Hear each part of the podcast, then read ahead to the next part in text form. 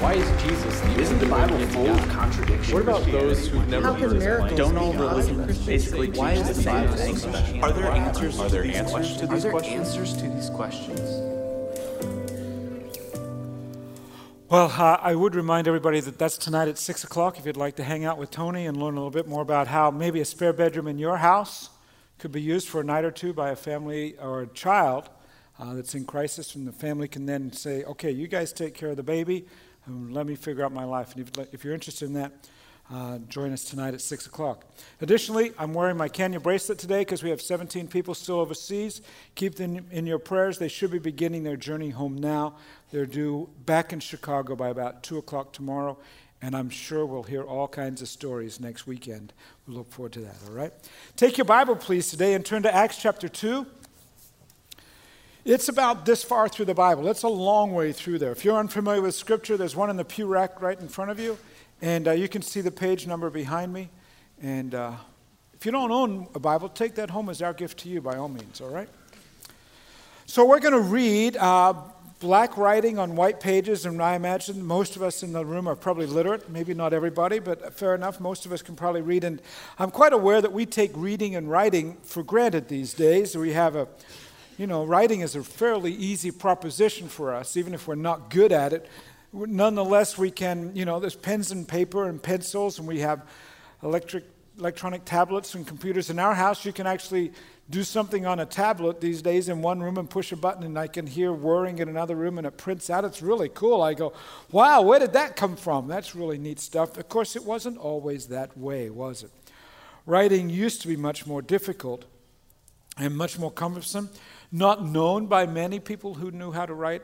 Uh, for example, 6,000 years ago, long time ago before I was born, uh, some of you didn't even get that, but nonetheless, 6,000 years ago, cuneiform was the primary way that people were writing. It was clay tablets with stylus, a stylus was used, and um, the University of Pennsylvania Museum has a really cool website uh, that will enable you to go out and um, get them to write your name in cuneiform and with the lettering of what it might look like 6,000 years ago. So, for example, here's, here's my name or my initials, WDK, and you can type that in, press enter, and then you quickly come up with that's what WDK looked like 6,000 years ago. Dave, what, Dave Blesson, what's your middle name or your middle initial? DMB? DMB, guys. What's DMB look like? All right, there you go. D, uh, it's like the M is sideways a little bit. You can catch that, okay? Fred, what's your middle initial? A. F A C, please. Ooh, yours is way more complicated. I'm glad I don't have your name. glad I don't have your name. Now, here's my point. Historians say, well, that's what it looked like. And you go, how do you know? They could be making it up for all we know, right? I wouldn't know the difference. I don't know whether or not something that was written 6,000 years ago is accurate and whether or not it makes sense today. And well, mostly because I just know, you know, how they had to write years ago was messy and awkward and far removed from our culture and approach. And how do historians know if they're telling us right? It's the same sort of questions that people have when it comes to the Bible. And people ask, how do we know? I mean, you've got it in English, but how do you know? Okay, it came from Greek and Hebrew, but how do you know it's there and if it's true? And then there, if once you ask that question, which is legitimate, the question then quickly becomes, well, you know, like in the New Testament, Jesus was born, he lived his life, and then there was a lot of hundreds of years, and somebody wrote down the New Testament. How do you know that? Didn't something get messed with during those hundreds of years, or Okay, so maybe there were lots of copies made, and you know how when you're copying things, it just gets fainter and fainter and fainter, and didn't things get messed up? And for that matter, if the Bible was put together by a bunch of Christians, then did they really have enough resources to produce dozens of manuscripts? Were there manuscripts that they produced then? Were they true then? Are they true now? And isn't it feasible that something is just all messed up along the way? You didn't think you'd hear those questions in church, but they are legitimate questions, and I'll see if I can answer them for you today, beginning in Acts chapter 2. Okay, we're going to read in Acts chapter 2, verse 42. This is a passage of scripture that is um, relates to the days, oh, probably within a few weeks of Jesus' death, burial, and resurrection. He's gone to heaven. It's within a few months at least, okay? And um, this is about the church, the first church of Jerusalem, literally, the first church in Jerusalem. It's a large church. We know there are at least 3,500 people in this congregation because they counted them. And we are told that when we get to Acts 42, there's 3,500 people. We read this. They, this group of Christians, devoted themselves to the apostles' teaching and to fellowship, to the breaking of bread and to prayer. So this is what they did every day. Everyone was filled with awe at the many wonders and signs performed by the apostles. All the believers were together and had everything in common. They sold property and possessions to give to anyone who had need. Every day they continued to meet together in the temple courts. So they're gathering together for worship. Then apparently they're going home. They broke bread in their homes and ate together with glad and sincere hearts. So they worship, then they go and they eat. They praised God and enjoyed the favor of all the people. And the Lord added to their number daily those who were being saved. And uh, you read that and you go, man, how is an idyllic community, right? Now, here's what we know about this idyllic community we know they are new converts to Christianity. Christianity is not a religion yet at this point. As a matter of fact, they weren't even called Christians yet. They were called Jesus' disciples. Sometimes they were called followers of the way. And they had a fairly unique approach to life together. It seems that they worshiped together on a regular basis. They were fairly generous from appearances. What we read here is okay, so they had property and they would sell it, and then they would give the resources away, the money. They prayed, they studied. Apparently, they partied a lot. Seriously, they went to their houses, each other, to each other's homes, and ate in the houses and had a good time. And then the community looked on and admired them, and it says the community was aware of their sense of love and care and the group's growing spirituality, and you want to go, who are we kidding? It just sounds too good to be true, doesn't it? Doesn't it sound like that to you? I mean, isn't this, isn't this some revisionist history being written here? You know what revisionist history is, right? After the events, people write something up as how it went down to make it sound really good. You've been to funerals where revisionist history takes place, probably. You laugh, but you've been there. John Doe dies, and you met John Doe many times, and you would not go to his funeral under your own choices, but you went because you wanted to care for the family. And John Doe was a louse, but then the eulogies start, and you go, That's not the guy I know. and you go, Man, listen to the eulogies. He's going to be standing in front of St. Peter. He's going to be there handing out all the rewards at heaven's gate based on the eulogies, and you go, Somebody is doing revisionist history during this funeral. Isn't that what's taking place here in Acts 2? Wasn't? I mean, surely there are embellishments here, and aren't there other places for that matter where Scripture is exaggerating, misinformed, unreliable, perhaps downright wrong at best, or at worst, actually lying? Are those questions that you have? If so, then I'm really glad you're here today. What we are doing right now is we are in the middle of a sermon series called Room for Doubt. 24 churches around the community are doing the same series, and we are, we are striving to bring to you questions that people have about Christian faith. And what we have been doing is we are bringing to you a series of arguments and propositions regarding our understanding of God. We're going to take a look at Jesus Christ next week. Today it's looking at Scripture. Why would we say that Scripture is holy? And if you will, the overall walk work, pardon me, and responsibility of Christians around the world, within our own community, and specifically for us here at First Christian Church. What's our responsibility as followers of Jesus Christ here at First Christian? And so we've been working on that for a number of weeks now, and we have a big event next week, as a matter of fact, when all 24 churches are going to come together. Did you see these in your program today? You didn't end up with two of them by mistake. Neither of them are for you. I would assume you already know about this, but I want you to give these away. As a matter of fact, Mark Mittelberg is going to be our guest. Send us a video request or a video invitation for all of you to join us next Sunday, night at Kirkland. Watch the screens, you'll catch what he's got to say. Hi, my name is Mark Mittelberg, and I want to tell you I am so excited about what your church is doing, and I understand like 24 other churches in the Decatur area are also doing, and that's this Room for Doubt series. This is so important, and I'm so thrilled to be part of it. I'm going to be coming into town on Sunday, October 4th, and that evening at 6 p.m. in the Kirkland Auditorium, I'm going to help you know, host and be part of answering questions at what we're calling the Room for Doubt Q&A event. Now, this is a place where you and anyone you bring can come and raise whatever spiritual questions you want to raise. Uh, we're going to have open mics, no holds barred. This is going to just be a really interesting time uh, to raise questions, doubts, objections. Um, I'll be up on stage doing my best to answer questions, and I do have backup. I'm going to have Dr. Rich Knopp, who's a professor at Lincoln Christian University, a brilliant guy, uh, there with me as backup. And uh, together we're going to answer, you know, the best we can and really try to help alleviate a lot of the questions and doubts that are troubling people. Now, who is this for? This is for Christians who have doubts. Uh, this is for Christians who want to answer their friends' doubts.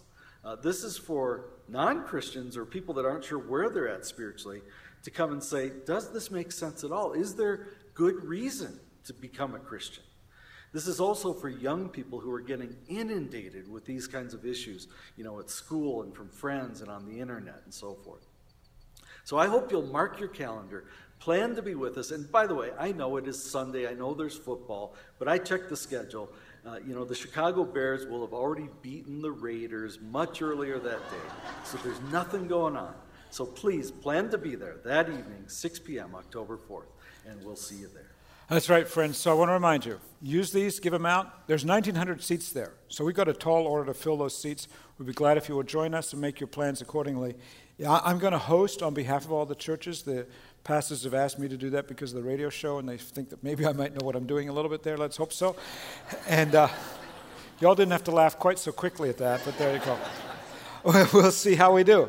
Make your plans, 6 o'clock next Sunday night. So, what I want to do today, though, in light of all of this, is just to kind of, if you will, I, I want you to hear what some of the challenges that are brought to Scripture and my responses to them. And for the sake of clarity this morning, um, I want us, I want to focus particularly on the New Testament and answer these questions. Can the Bible be trusted?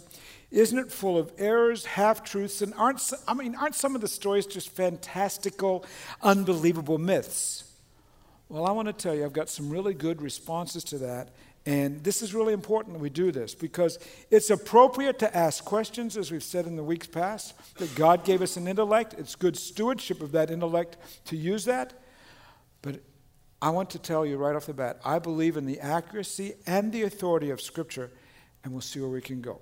All right? Two of the main challenges I want to bring to you today, and we'd have to leave the rest for another time, including even some of the ones regarding the Old Testament. But for today, some would say that when it comes to the New Testament, it was written long after the events took place, and thus no one can really know for sure what happened.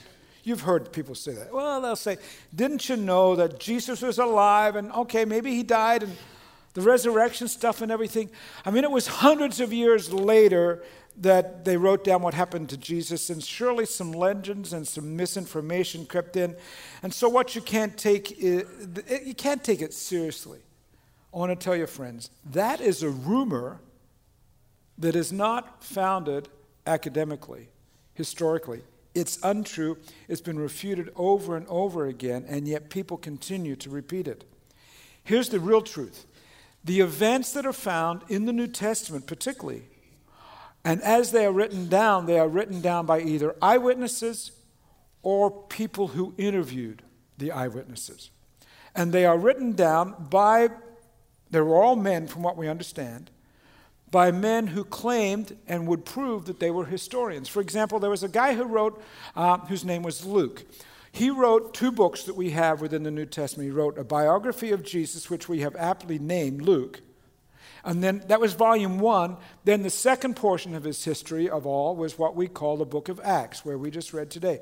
And I want you to just listen to the methodology. This is from Luke chapter 1, in the first few verses. He gave his methodology for how he spoke to the eyewitnesses to Jesus' story and the story of the early church. As a matter of fact, by the time you get to the end of volume two, the book of Acts, he's actually in the story. He moves from being a reporter to a participant. This is what he said in Luke chapter 1 as to how he got to there. Many people, he said, have set out to write accounts about the events that have been fulfilled among us.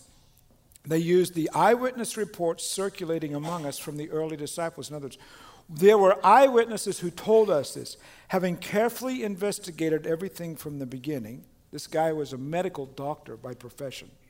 a very precise guy. I have also decided to write a careful account so that you can be certain of the truth of everything you were taught. He's saying, I was very careful to write down what the eyewitnesses said and what they saw. The kind of person you want to believe when he says, This is how Scripture is put together. And it's very important that you hear that in addition to these being written, by, if you will, as the, what the eyewitnesses said, they were also written down very soon after the events they were talking about came into play. New Testament scholar, scholar Craig Blomberg puts it this way The book of Acts, which was written by Luke, ends apparently unfinished. See, you got the story of Jesus, volume 1, the book of Luke. Volume 2 is the book of Acts, and very quickly, the main character in that book is a guy by the name of the Apostle Paul. And he writes Paul is the central figure of the book, and he's under house arrest in Rome, but then the book abrupt, abruptly ends. What happens to Paul? We don't find out from Acts, probably because the book was written before Paul was put to death. In other words, he goes from being an, uh, talking to eyewitnesses, Luke, as he's writing, and then he starts talking about Paul. He begins to travel with Paul. Paul ends up in prison, in house arrest in Rome. The book ends, and, and Luke is writing, and it's like, that's the end of it. And we go, the fact that Paul doesn't die in the book would indicate that he's writing as Paul is alive. That means Acts cannot date any later than AD 62, some 30 years or so after Jesus died. Having established that, we can move backwards from there. So if Acts 2, if Volume 2 finished somewhere in the early 60s, you tracking with me here? You got to go backwards now. If you go back before, before Volume 2 was written, Volume 1 was written, the story of Jesus, probably a year or two beforehand. So now you're in the late 50s. And what's fascinating about that is okay, so now we have a gospel, a biography of Jesus being written in the late 50s. And if you look at the book of Luke, and you compare it to the other gospels, he's obviously, as he's writing and as he's interviewing people, he also has in his hands the book of Mark. Because the language is very similar, and it's almost at points where there's, it's word for word copied. And it's like, okay, so he's got, he wrote Acts in early 60s, a few years before that. Luke is written. And as he's writing, he's already reading another book that is already in play. Do you hear what I'm saying then? That all of this occurred then, if you will, within 30 years. Historically speaking, Blomberg says, that's a newsflash. 30 years when it comes to history is nothing. And what's fascinating about this passage in the book of Acts, the reason I had to read it today is because of the way in which documents, historical documents outside of Scripture, say the same thing as Acts 2, and we know from those documents when they were written. For example, hanging with me? Put your thinking cap on and pull it down tight over your ears today and pull up your boots, and here we go. There was a guy who was a Roman bureaucrat by the name of Pliny, P L I N Y. Pliny was a magistrate, he was a lawyer, he was an author. He wasn't a Christian, he didn't have a dog in the fight. His responsibility as a Roman bureaucrat was to write to Rome, to the emperor, and say, This is what's going on where I live and he describes what was going on. And it so happens that what he describes is the same thing that we read in Acts 2. Acts 2 happens. Luke tells us that within a brief period of time, if that may be a year or two, as the church grew, grew, grew, grew, grew, that the Roman and the Jewish authorities began to dislike the Christians to the point where Christians were now being martyred. And they scattered across the empire. And uh, Pliny ends up with a bunch of Christians that he's responsible for. And he writes to Rome saying, I have these instructions, hundreds of letters that he wrote that we have today. And he's writing to Emperor Trajan, 98 AD. I've got all these Christians here. It's the habit that it's my responsibility to make them curse Christ under torture. But before I tell you all about that, can I tell you how they act? And he gives us how they act and see if this doesn't sound exactly like Acts chapter 2. They, the customs, the Christians, were accustomed to meet on a fixed day before dawn and sing responsively a hymn to Christ as to a God. The early church, he's saying, recognizes Jesus as God. We'll look at that next week. They bound themselves to a solemn oath, not to any wicked deeds. It wasn't they were going to be ugly towards each other, but the reverse. To never commit any fraud, theft, adultery, never to falsify their word, not to deny a trust when they should be called upon to deliver it up. And when this was over, so they're getting together, they're singing, they're worshiping. Then, when this was over, it was their custom to depart and assemble again to partake of a meal, but ordinary and innocent food. Do you know how it's put in Acts chapter 2? They got together, they do the apostles' teaching. Every day they meet together in the temple courts. Then, verse 46, they broke bread in their homes and ate together with glad and sincere hearts.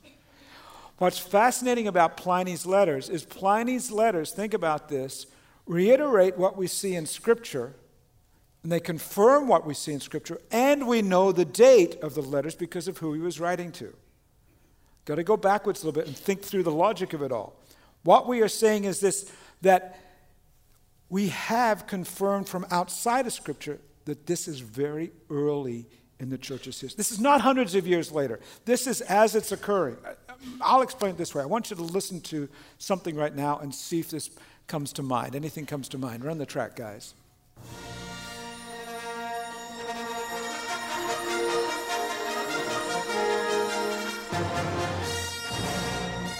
It's from the sound of music, right?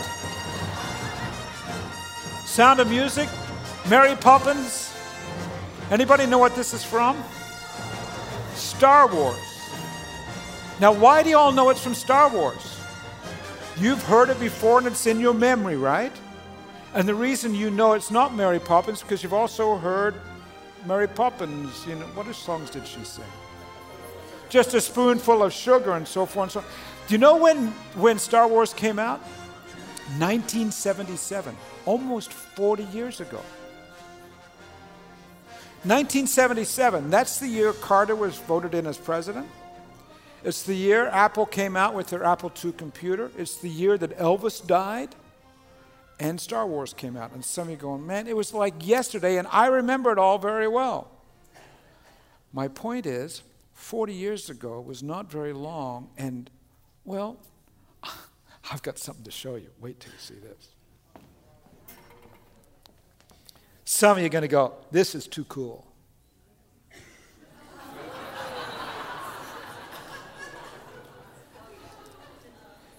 All right? Any idea what this is? A lightsaber. Why do you know it's a lightsaber? Because you saw the movie, right? Whoa. Was that cool or what? Okay, any idea who this belonged to? Fred. No, no, it's not Fred's. I love it. This is Obi Wan Kenobi because it's blue, right?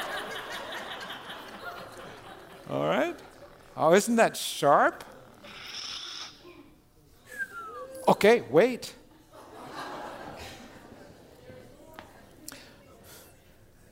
There's more.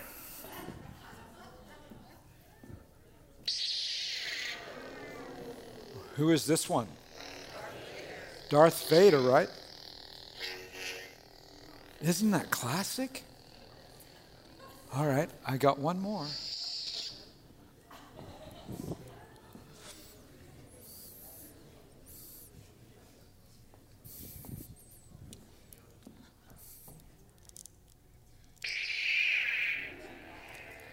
Who would this be? Yoda, it is. The little green guy he was. He used English in a very unusual way. He did. Remember? Remember? Guys, turn the lights out. We got to see what this looks like.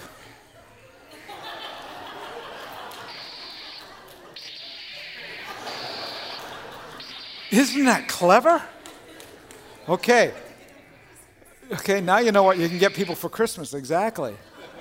Some of you are really Star Wars experts, and you're Star Wars fans, and you would know, even though Star Wars came out starting 40 years ago, you would know if there was a mistake when somebody said, Well, this was Obi Wan Kenobi's. And you'd go, No, it's not. It's green. It's little.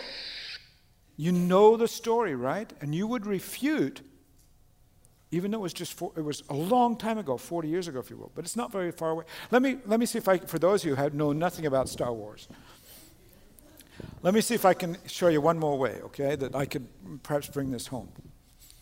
These are some books from my library in my office. They are all recent histories. This one right down here was written in 1993. It's about World War II. It's called, called a, World at, a World at Arms. This one here is written by a friend of mine who got a Pulitzer Prize for this just a couple years ago. It's about the Vietnam War. It's the now definitive work on Vietnam. This one's by Bob Woodward about the um, Watergate. Thank you. Yeah, yeah, yeah. Crisis, the last life, the last year, pardon me, of the Carter presidency. Hamilton Jordan, remember that name? This is by Peggy Noonan, When Character Was King, the story of Ronald Reagan. Now, here's what I want you to understand. If there were inaccuracies in these books, other historians would write and complain about it, right? Why is that? Although the war of World War II took place seven, more than 70 years ago, it finished more than 70 years ago, there are enough eyewitnesses around now, excuse me, enough people who interviewed eyewitnesses, they would say, no, you don't have it quite right. And there would be not complaints, but some chatter back and forth about this. Or if we didn't, if I'd said that that was not Yoda's thing, you would have said, No, I was there, I remember it. It's a long time ago in terms of my life, 40 years ago, but I was there. You know what's fascinating about the New Testament? when we say that it's completely accurate and that it was out within just a few decades of when the events took place, you know what's absolutely fascinating is we have absolutely no one from that period of time saying this is wrong. We have lots of documents from about all kinds of different things about Scripture and this, that, and the other, but we have no one saying this is wrong. That's incredibly important. Friends, you can put to doubt, put to rest, pardon many of your doubts. The New Testament is written very close to the events it describes, and we have great confidence that what it records is both accurate and trustworthy. Let me with that in mind, then respond to a second challenge that people have about the Bible. And they would say this the Bible has been corrupted over time because it was copied and it's a copy of a copy of a copy of a copy of a copy. That's not true. That's not true at all. It hasn't been translated and retranslated and retranslated and retranslated. It's not the game of telephone that kids have. You know that game where a little kid in class whispers one message in the ear of somebody who then messages, whispers in, and they do whisper, whisper, whisper, whisper, whisper, all the way back around to the first person. And by the time it gets around, it's a completely different message. That is not how the Bible that you have in your hand was translated. No, it was translated. The English Bibles that we have today come as a direct translation from ancient manuscripts in the original languages Hebrew for the Old Testament, Greek for the New Testament. And every good translation goes back to the earliest documents available. Like the NIV goes back further in terms of its historicity, if you will, and its reliability, further than the King James Version, for example. It goes back because we found more documents that go back earlier since the King James was first put together. And thus, we can say that what we are reading and comprehending is exactly what the original authors wrote because we've got linguistic and language experts who can figure it all out. Now, I must admittedly put all my cards on the table and say, you're correct. We do not have the original handwritten documents of the New Testament. Fair enough. They all either disintegrated years ago, we haven't yet found them. Number of years ago, we found a lot of documents that were very, very, that predate Jesus from the Old Testament. When it comes to the New Testament, we don't have that yet. But what makes the New Testament really stand out is that we have so, so, so, so many copies of this ancient work, and they are much earlier than other ancient works in comparison. You go, what does that mean? Well, Daniel Wallace, who is a New Testament scholar, puts it this way We have an embarrassment of riches compared to the data the classical Greek and Latin scholars have to contend with. The classical author's library remains number no more than 20 copies. In other words, they only have 20 copies of these ancient documents that people say this is really important. Do you know how many of these we have for the New Testament? We have way more than 20. We have 5,800 that go back to those first few, first few decades. And so, not only do we have a thousand times more of the manuscript data for the New Testament than we do for the average Greco Roman author, also the period of, time, period of time between when an event occurred and when we have the oldest document is significantly different.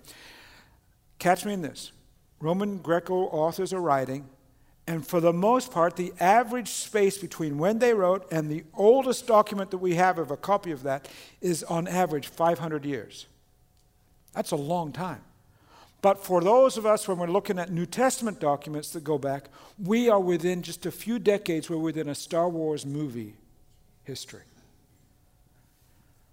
And if those historical documents outside of Scripture are considered reliable with 500 years difference and with only 20 copies, why is it then, logically, does it make sense to call into question 5,800 copies that are just within a few decades?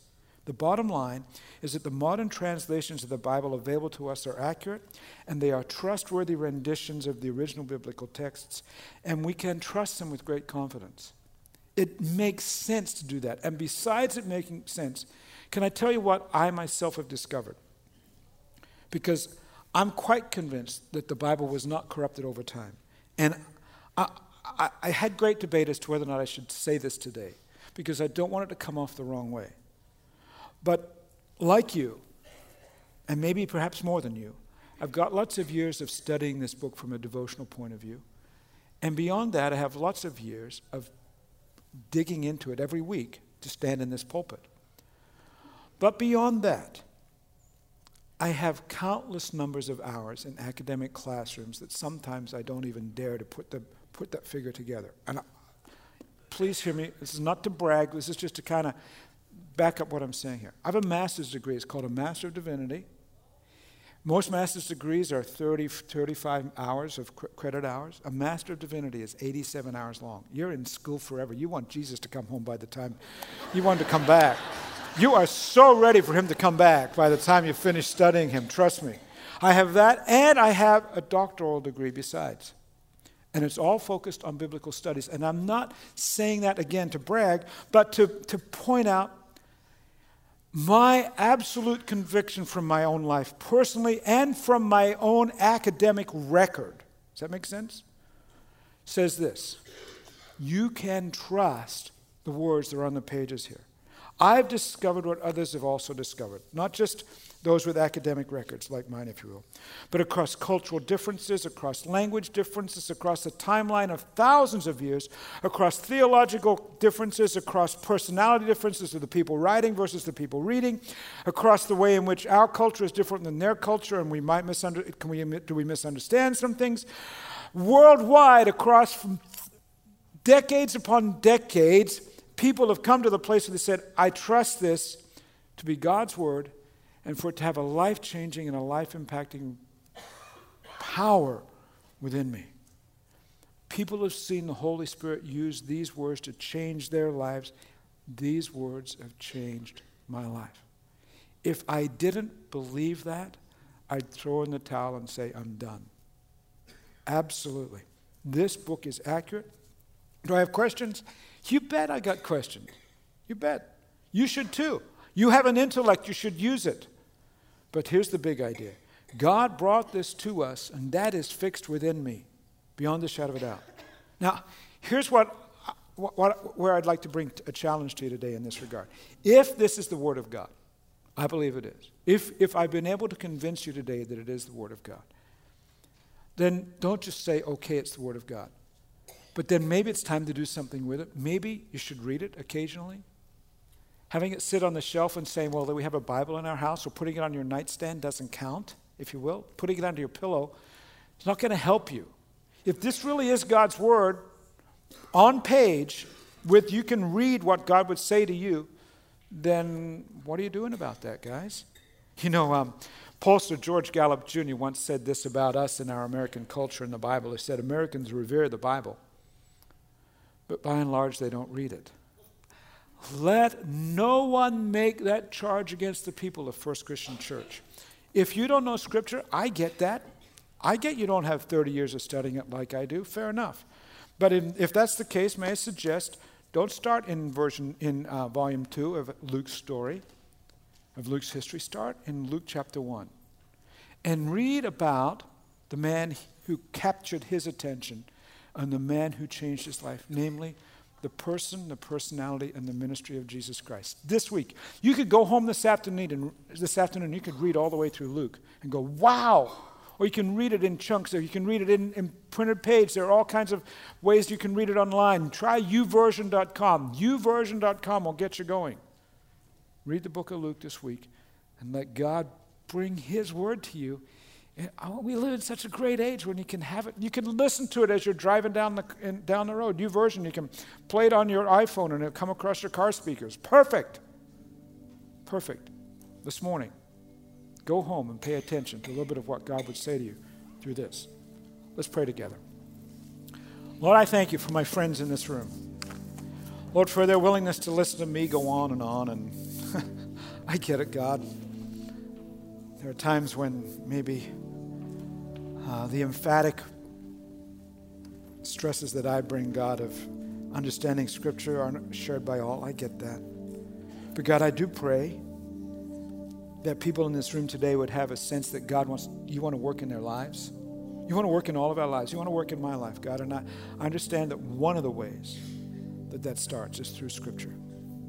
Lord, I ask you to give people here today, give all of us a desire to know what you would say to us. Across this room, God, in Jesus' name.